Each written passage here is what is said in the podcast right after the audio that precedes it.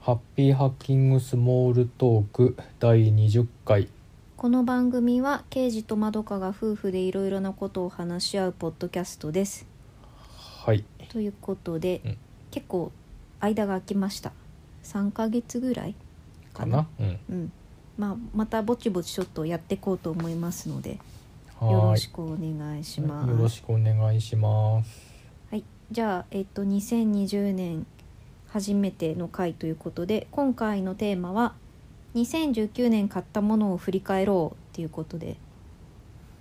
Amazon の履歴とか、うんその他もろもろ家計簿記の記録から拾ってきましたうん結構いっぱい買ってたね2019年まあそれなりにああうん2019年だったかなって思うやつが、うん、なんか結構前に買った気でいたけど、うん、あ去年買ってたんだなってやつが割とあった、うんもう割うとん生活に馴染んだので、もっと前からある気になってるやつ結構あったねうんそういう意味だと正解だった買い物ってことなんだろうけどうんってことでまあ結構いっぱいあるので一個一個はざっくりうんで詳しいというか型番とかそういうのは後で小ノート入れときます。はーいはいうんっていうことでじゃあアップル製品からうんサクッとお願いします。はいえっ、と今年はあまあこ去年去年じゃあ去年か去年はもうだいぶアップル製品の買い替え年になって、まあ、特に iPhone かな iPhone は11を、えー、と2人とも11購入しましたはいでまあプロ買おうかなと思いはしたけど結構45万ぐらい違った気がしたんでプロと11で、うんまあ望遠レンズはデジタルズームでいいかなと思って、うんね、あの iPhone11 も 11Pro もあの広角レンズはついてるんだったら、まあ、11でいいかなってことで11にしましたとうん広角レンズはやっぱ良かったよね。広角レンズいいっすね、うんやっぱり、うん、なんかなんだろう風景撮るにしてもすごい引きで撮んない自分が後ろに下がんなくていいから結構いいそうそうそう結構結構後ろ下がって撮ってること多かったから、うん広角嬉しい。とあと前使ってたのが iPhoneSE だったんでカメラがとんでもなく良くなったんでまあコンデジは本当にもう持ち歩かなくなるような気がしました、うんうん、っていうのがあるかなそうただなんかあの本当に真っ暗なところを撮ろうとするとうん、ちょっといきついうーんっていうのがあって、えっ、となんかね夜景撮る分には全然問題なくてもうすごい綺麗に撮れるんだけど、うんえっと一回あの船に乗った子ってその船の夜の光景を撮ろうとしたんだけどああ本当に真っ暗な本当に真っ暗であの遠くにあの船の明かりとかあの島のちょっとした電球の明かりが見えるみたいなやつは、まあ、ただ真っ暗などこなんでもう完全にぼやけてうんナイトサイトとかそんなレベルじゃないうーんので、そういう まあそういうエクストリームな環境の時はあのちゃんとえっ、とシャッター時間ちゃんと設定してあの焦点もあのマニュアルで設定できてっていうコンデジで撮れ撮んないとまあダメでしたっていううこん、とでね。コンデジ持ってきましょうよってこんいうう、ん、って感じでした11でいけるかなと思ってそういうのは無理だけどまあ普段の使いでは全然問題ないっすうんっていうであとは、えー、と私だけ買ったのは、えー、と AirPods Pro を買いましたうんうんでもともとあのえっ、とあれはどこだっけなあの完全ワイヤレス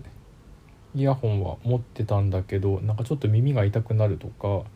あとあの外部音の取り込み機能があったんだけどすごいノイズが大きい外部音取り込みだったんで、まあ、この AirPods Pro 評判がいいんで買ってみたら、まあ、すごい良かったです。うん特にあの外部音の取り込みがなんかん前使ってたやつはすごいノイズがでかくなってあんまり意味がなかったんだけどうん貸してもらったけど結構すごかったよねう、ん、ノイズうん、で AirPods Pro 試してみたらあなんか結構自然な感じで取り込めるしうんまああと iPhone と一緒に使うとあの、まあ、耳に装着したら再生始まったり電源オンオフとかの時間があの前使ってたやつより短かったりうんなんかえっ、となん文字にするとそんなに大したことないやつだけどもそういうのが結構積み重なって、まあ、いいユーザー体験ができるっていうのは良かったってういうん感じ。なるほどうん、あの親機子機みたいな感じで必ず右起動しないと左も使えないとかもなくて右単体左単体でも分かるしうんっていうのがまあ良かったですかねって。まあ、な音質とかはその辺はもうみんな言ってる通り、まあ普通にいいっていうぐらい、うん細かいところがやっぱよくできてるっていう印象うん、で細かいことが積み重なってユーザー体験が良くなってるっていう感じ、なんで微妙に伝えに くいうんけどまあいいものはいいものですねっていうそんな感じそうだね、うん私もあの完全ワイヤレスイヤホンフルワイヤレスイヤホン、なんて言えばいいのかわかんないんですけど、私はもうちょっとお値段安くてき機能もそれなりのやっぱ1個買いましたえっとサウンドピーツのトゥルーフリーっていうやつだねで特徴はとりあえず安いアマゾンで4 5千円ぐらいで買えるのかな AirPods Pro よりはだいぶ安いですねえーっと今セールで3184円うん安いね安いね、でかなり軽いあの重量もすごい軽かったですうんであと、まあ、ちゃんと一応右左どっちかだけで起動はできるうんけど、あのーさっき AirPods Pro のところで出てきたみたいに右が基本なので左だけで起動するしようとすると右よりもなんか起動時間がかかるっていううん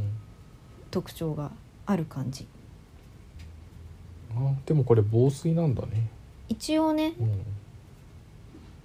で音質はよくわかんないです多分それなりの安いなりだとは思うあんまり音楽の音質とか気にしない方なんで正直うんわかんないいつも通勤の時に片耳だけ使ってラジオ聞いたりポッドキャスト聞いたりしてるんでうんちょっと音楽はよくわかりませんでもすごい安いしそのワイヤレスイヤホンフルワイヤレスイヤホンがどういうのかとか使ってみたら自分にとって便利かどうかっていうお試しにはすごいいい気がするうん逆に結構気に入ってるからここから買い替えるんだったらそれこそ AirPods Pro とかすごくいいのに買い替える以外はいらないんだろうなっていう気がするんだけどうんまあ私のユースケースだとそんな良くなくても そこまで性能良くなくてもいいので今は全うん然これで満足してます、大体12時間ぐらい持つ感じえーっとそうだねイヤホンだけだうとん2時間ぐらいは多分余裕で持つとう思う、じゃあ全然問題ないですねうんでしまうケースのバッテリーが結構いっぱいあるから、うん1週間に1回ぐらいやれば十分かな、うん一応交渉は35時間ですかねああのー本体バッテリー込みで、うんうんあまだ今度充電ケースか充電ケースのバッテリー込みでそうそう一回使い切ってみようかなと思ったんだけど使い切れないから、うんあ1週間に1回じゃなくて2週間ぐらいでもいけるかもね、1時間2時間ぐらいしか聞かなければ、うんっていう感じうん、であとアップル製品は私が買ったんじゃなくてあなた買ったやつが、うん iPad mini とうん、 Apple Watch うんでしたけど、いかがでした、 iPad mini は第2世代から第5世代に飛んだので、すごいめっちゃ早いっていう、うんサクサクですね A12 だっけ、うん A12 A12 チップ早いっすねうんうんでやっぱりミニはすごい軽いのでミニ好きですうん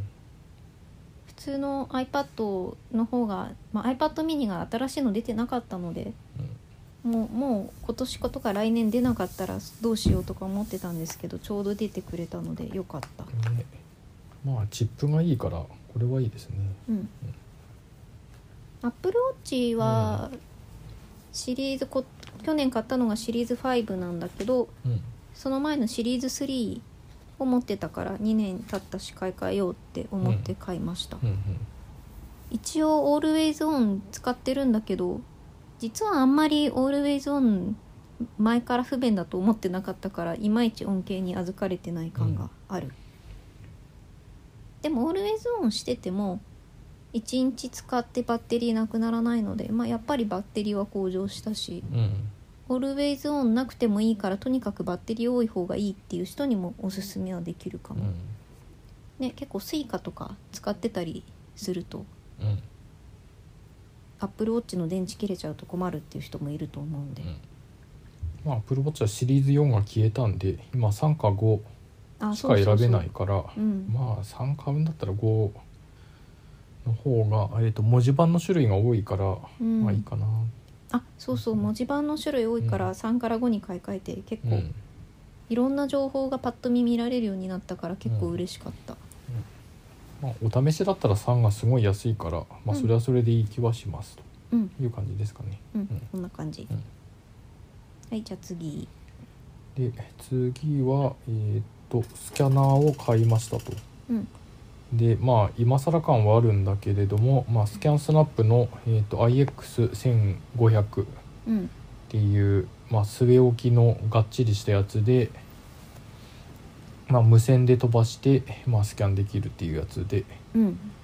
もともとスキャンスナップの IX100 っていう、まあ、ハンディで持ち運びできるやつは持ってたけどもちょっと,、えー、とスキャンする資料とか増えてきたんで、まあ、まとめて裏表 A A4 か A4 のやつをコピーあのスキャンできるやつが欲しいなって言って買いましたっていうやつですね。うんまあうーん実際使ってみて、まあ、とても便利でしたという感じ早いっす早いしえーっと一応画面で今あのワンドライブとエバーノートに連携してるんですけどあスキャンしたスキャンしたデデーターねタをうん送るので、えーっと IX100 のハンディの方はもう選べないんでもう自動的にエバーノートに行くけど、ちょっと PDF でワンドライブの方に欲しいなっていう時はあの IX1500 の場合はタッチで選んでそれからスキャンしてそっちの方に PDF で保存できるんでちょっとこれは結構便利うんうんでした、選べるっていうのはうんうんなんかあの論文のやつとかうん持ってきたりあとまあえっ、とまあその辺で市役所からの資料だったりとかうんもうもうこれ PDF で欲しいなってやったらそうやってますとうんあいうと感じですかねあれじゃなかったっけ複数枚一度に普通のコピー機みたいにこセあーットだけして自分はその場離れられるからいいとか言ってなかったっけああそれは言ってたねうん今度えっ、と次は多分年賀状とかかな今年やるのは、ううんん年賀状とかも多分まとめてガーってやれるからまあちょっといいのかなとそうだねうん IX100 は手差しで1枚ずつ継ぎ足していかなきゃいけなかったからね、それはあと裏表ができないんで一回ああそう表、ねまあ裏だけでいいんだけど年賀はがきは。うんとまあ、ただとはいえ IX100 は100で、あのー結構硬い紙うんみたいなやつは、あのー厚い紙厚い紙みたいなやつは IX100 じゃないとちょっと無理。あそうなんだあのー IX500 は、まあ、 1500途中車線500はあの紙セットしてちょっと曲がるんで曲がるっていうか、まあ、カーブがあるんでうんあの上にセットして下から出てくるみたいなうん感じになってるからあの途中で止まったりするうーんのねあの即時でくしゃくしゃってなってうんその点 IX100 はもうまっす前から入れて後ろから出るっていうあの直線で出るんで、うんまあ、紙詰まりにはそっちの方が強いかな。そうだねうん、あの一回えっ、と A4 のところの紙の上にあのちょっとした写真、うん薄いんだけど写真が貼ってある書類をうん IX1500 でやったらくしゃくしゃってなってそのああちょっと凸凹になってるところでしあの写真がうん引っかかっちゃったんだ引っかかってなくしゃくしゃになってでそれはあの IX100 でやり直したかなうーん気をつけてればあのちょっとした凸凹はちゃんと取れるんで。うんっていうので、まあ、結局使い分けするんで、まあ、IX100 もお蔵入りにも得にならず、うんうん、という感じですはいね。はい、であとは、まあ、職場用というか、まあ、電子機器としては、えー、とハッピーハッキングキーボードのが、えー、と新しいのが今度出たんですよこの前うん去年のもう12月かな。うんなんかすごいシンポジウムの資料どっかに残ってないかとか探してたよねああなんかねあまあファンミーティングかなうん、ファンミーティングで、まあ、知り合いが結構ファンミーティングに行って盛り上がってたし、うんうんえっとまあ、ハッピーハッキングキーボードっていう、まあ、キーボードがもともとありまして、まあ、結構コンパクトなキーボードで、うんまあ、結構長続きして長続き長い長く、えなー長と持ち長く長持ちして使えるようなやつだったんですけどもともと有線のしかなくてうんで数年前 Bluetooth のやつが出たんですけどあなんハッかピーハッキングキーボーキドーボのードの Bluetooth のバージョンが出たんですけど、はいはいなんていうかちょっといまいちな感じだったらしくて、その接続具合とかうん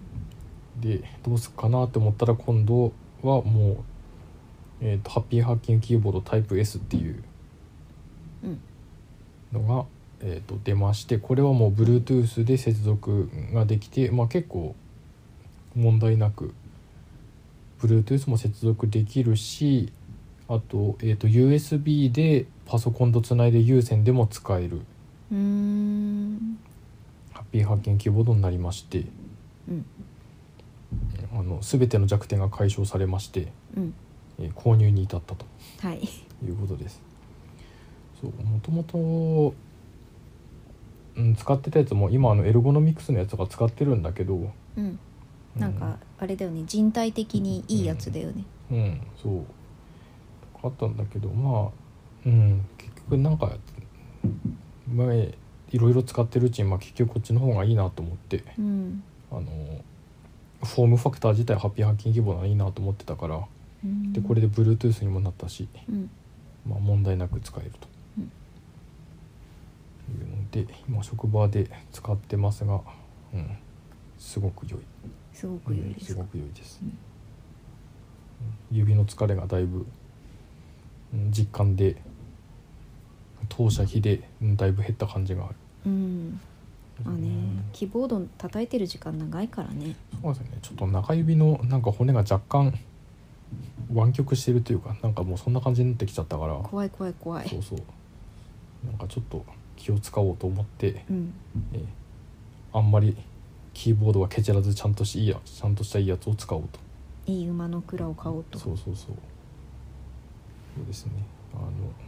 標語ですねあのハッピーハッキングキーボードの開発者の人が言ってる話でその、うんあ馬の西部蔵のねうん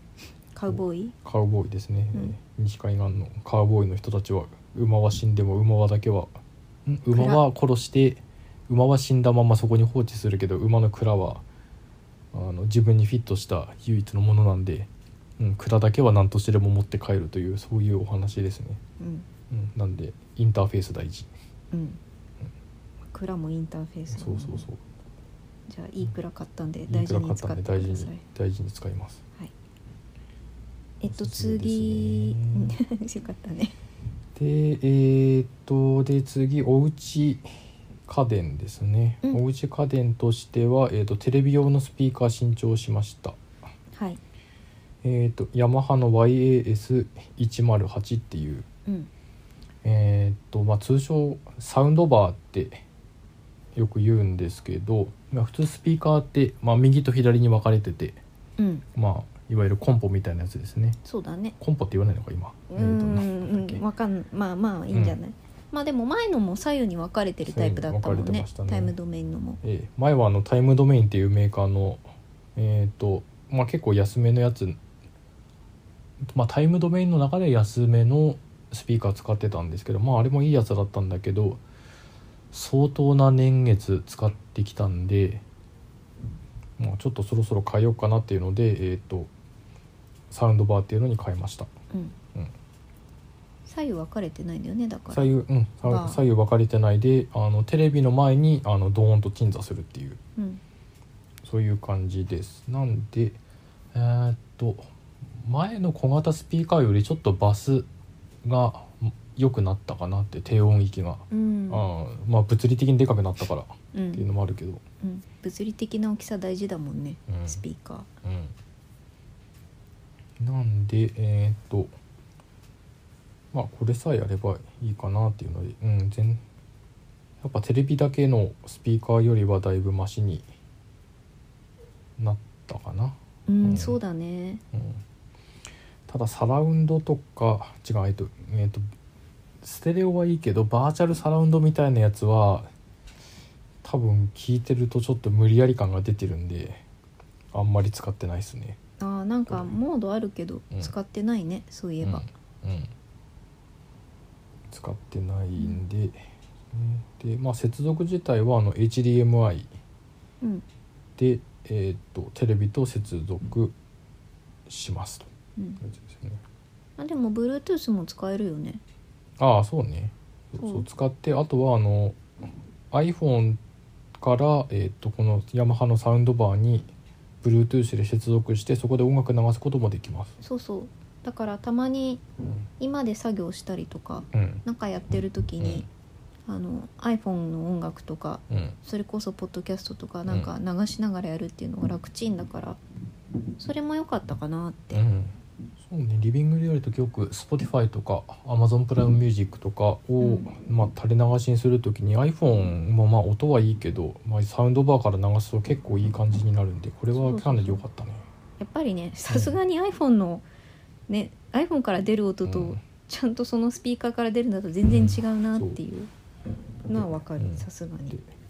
で前もやってたけど前もねなんかイヤホンジャックを iPhone に挿してそれでやってたからちょっと面倒くさかったんだよあねそうだからワイヤレスじゃないからんさあの iPhone を手元に置くのにすごい高度伸ばすかうん iPhone 諦めて手元から離すかになっちゃってたからそれはやっぱり Bluetooth が便利だなってね終わった後差し直さなきゃいけないしねそうそうそう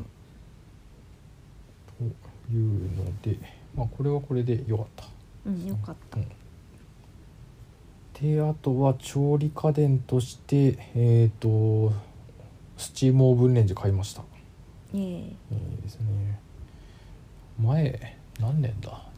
78年ぐらい使ってたのかなあれえ10年ぐらいじゃ10な年ぐからっいだったけか、うん、10年ぐらい使ってたオーブンレンジを買い替えて、えー、と買ったのはビストロですね、えー、とパナソニックかそうそうパナソニックのビストロ NEBS806 っていううんやつですと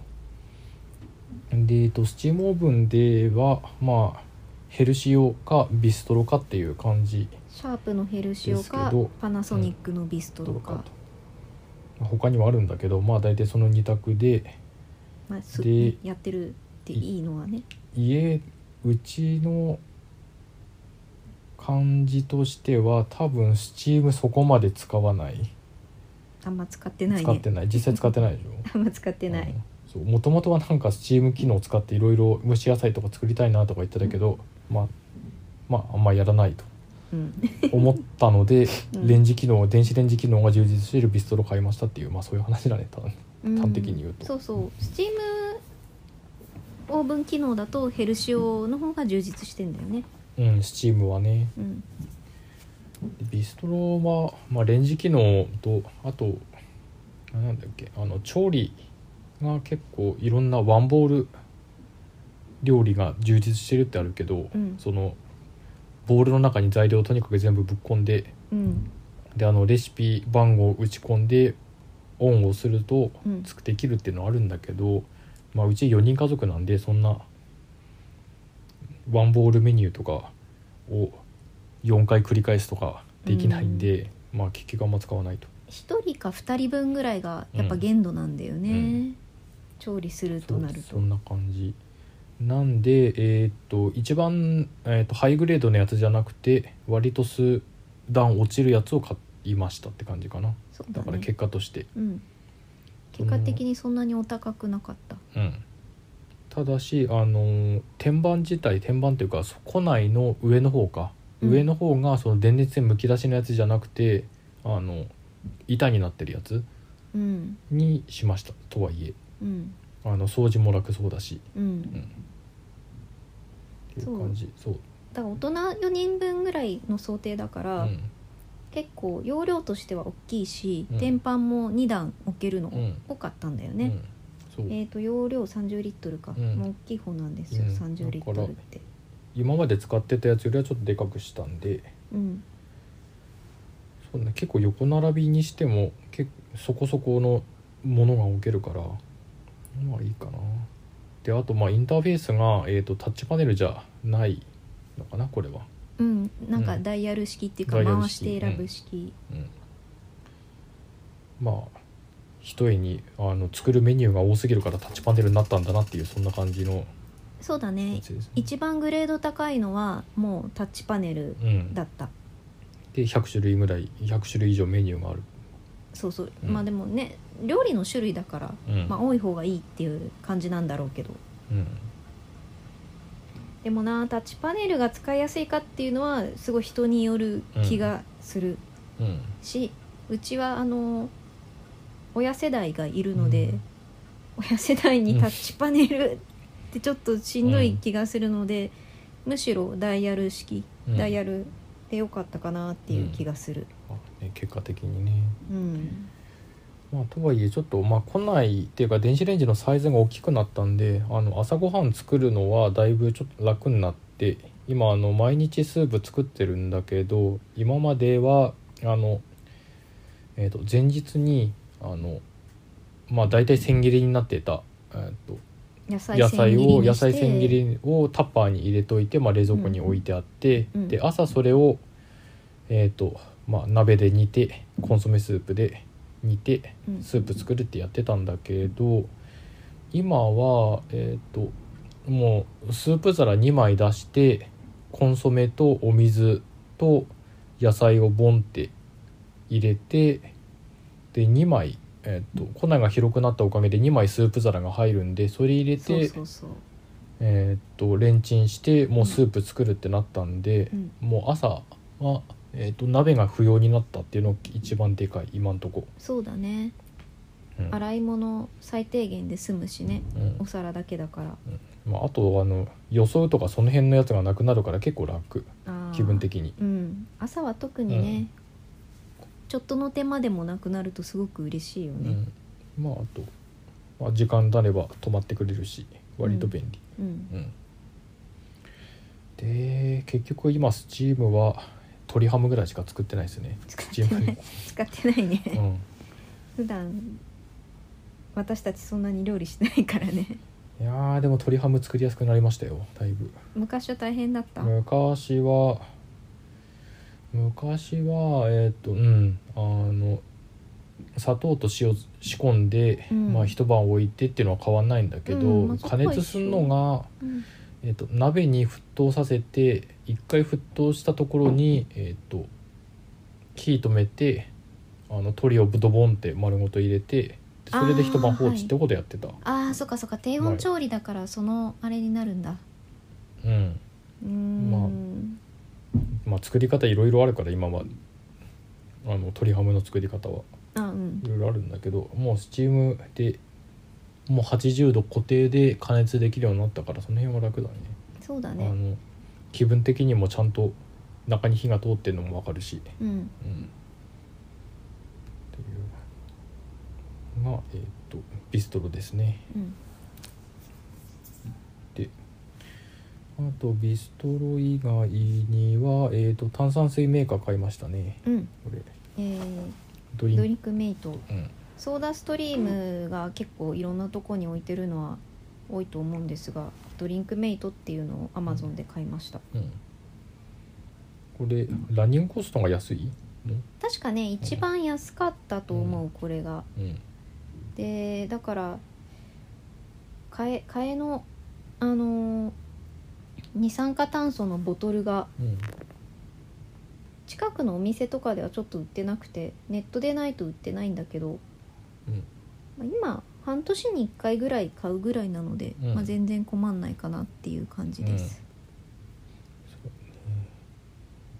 炭酸水好きなんだけどペットボトルで買って飲んでるとペットボトルのゴミが果てしなく出るしすごいかさばるんで、うんまあ、これ前にも話したけどすごく気兼ねなく入れてその場で飲めるのでうんいいですね、まあ今はえーっと私が 850ml のでかい単あの入れ物を買ってうん専用のやつね専用のボトル買ってそれに入れて毎日持ってってますかね、うん、そうそう、うん水筒って炭酸水入れられないんで、うん専用ボトルじゃないといけないんだけど、うん別に専用ボトル全然安いんで、うんいいくらでもって感じ、いいですかねうん、一応なんかジュースとかでも作れるっていうのも一つの売りだったんだけど、うん1回ぐらいしか作ってないかな、うん、なんかね結局掃除めんどくさそうっていうのであそうそうそう、うんあの炭酸水水で作るんだとちょっとこぼしても水だから大丈夫って言っうんてすごい気軽なんだけど、ジュースそんなでもないので、うんあんま作ってないです、うんまあそんなもんかなうんであとは買ってよかったもんとしてはえっ、とこれあの雑誌の「モノクロ」っていう雑誌で紹介されてたやつなんですけどあの履きやすいビジネスシューズまあ要は革靴っすねうんえー、となんかほぼスニ履き心地がスニーカーみたいな革靴があって見た目はまあまあ、うん、革靴として許容できる見た目のスニーカーっぽく履けるシュあーーズビジネスシューズそうそうでもあのちょっとそんなおしゃれじゃないビジネスシューズみたいな感じで少なくともスニーカーには全然見えないしうんね、、そうそうまあ全然許されるって感 じ、うん、ビジネスシューズ買っていやーこれは良かったですねねもともと結構ビジネスシューズうん嫌いって言ってたもんねそうなんですよねなんか若干あの足が私は大き横脚気味なのが何なのかがたたってのか分かんないけどなんかね革靴のあの横の部分なんなんて言うんだろうねあの履き口くるぶくるぶしに履き口の部分かなあそこがやっぱね、ガチの革だとちょっと靴ずれっていうかくるぶしあたりがやられるんですよね。ああ擦れちゃうってこうと、ん靴ずれっていうのか分かうんないけん、ど、そうそうそう横脚組外に沿ってるんで、うん外側のくるぶしになんかそういうところが当たってうんで革なんで硬いんで、うんうん、前あのリーガルっていうとこの革靴買ったことあったんだけど、まあ老舗のいいやつですよね、うん、普通に足が負傷したんで うんこれこれはもうダメだっていうので絆創膏貼ってましたねうん普通そうにいやー中敷きとかで頑張ったんだけどダメだったね結局うんどうにもならないこれ大丈夫なのこれ全然大丈夫あの履き口柔ら履かいき口革じゃない、うん、あ革じゃないの革なんかね革一枚じゃではないあー柔らかいはいはいうん、あのそうリーガルのやつはなんか刺さる感じがす るあの皮皮一枚だからなんかつり刺さる、うん革一枚のせいなのかな、うんうんよくわかんないけどうんまあ痛いのはまあ確かだよね、まああのもあるしまああと靴底は溝があるんで、うんえあ雨の日も安心っていうああそうだねビジネスそっシュちーがズでかいかな雨の日すごい滑るからねあーなんかねなんだろう銀座のなんかすごい大理石ではないけどなんか真っ平らみたいなところのうん道をスーって歩くと綺麗に滑るんだろうなっていう気はする普通のちゃんとした革靴は、うんあの結構うん雨の日はうん、足元注意っていうのはうんよく言いますね、いやーもう全然気にしない普あー通普そう通なんだのスニーカへー、え、うんそんなに違うもんなんだねやっぱうん、安定感が全然違ううんうんさすがスニーカーって感じスニーカーじゃないんだけどあそうだ見た目全然スニーカーじゃないからさ、うんそんなに違うもんなんだね、そうなので別におしゃれとかどうでもいいけどファッション行動に引っかかる場面で何とかしたいっていう人にはとてもおすすめですね TPO をわきまえた、そうドレスコードかドレスコードねドレうスうんんそうだねなんかあのビジネスシューズっぽく見えるスニーカー入ってきてるおじさんって職場にもいるんですけど、うんやっぱねちょっと無理あるんだよね、うん、無理あるよね、結構無理あるの多いかうら、ん、これはまあ見た目はどう見てもビジネスシューズなのでうん、まあなんか、うん、特におしゃれにこだわってないビジネスシューズっていうレベルだからまあ、うん、そうそうそ十う分少なくともビジネスシューズ以外には見えないから、うんよこれはうん非常に買ってよかっかったた、はいは足元大事あ私も足元で言うと、最近つ去年か通勤をスニーカーで行くようにして通勤用のスニーカーを履き買い揃えましたい、うん白と黒うん白はコンバースの白っぽいので黒はなんかルコックのオールブラックの靴、でやっぱり通勤ってあそれなりになんかスーツっぽい格好をしてるのでうんあんまりハイテクスニーカーとかうんやっぱちょっと似合わなくてうんうんなのでやっぱりコンバースは細身なのでいいですね、うんちょっと重量的には重いけど別に通勤の時にそんなに何十キロも歩いたりとかうんうんしないので別に全然問題ないうんでルコックの黒いのも、えっと、やっぱり細身のデザインでこっちはコンバースよりも重量自体もかなり軽いかな、うんだからこれ秋冬で買ったので割と最近買ったんですけど、すごい気に入ってますうんうんなんか白と黒あるととりあえずどっちか履いてけばなんとかなるだろうっていう感じになるので、すごい良かったなと久しぶりにスニーカー履いてうんます結構その前は仕事普通にヒールで行き来しててうんそんなにヒール苦手じゃなかったので結構ヒールずっと履いてたかうらん気にしなかったんだけど、やっぱりスニーカー履いちゃうとスニーカー楽ですねああまあそうねうんやっぱスニーカーはね履き心地は最強ですからねうん、うんスニーカー以外の靴極力履きたがらないもんねゲージ、うんいやまあ靴こんなとこで、うん次はフロアスタンドうんああ買ったねこれ買いましたねうんこれはもともとなんか関節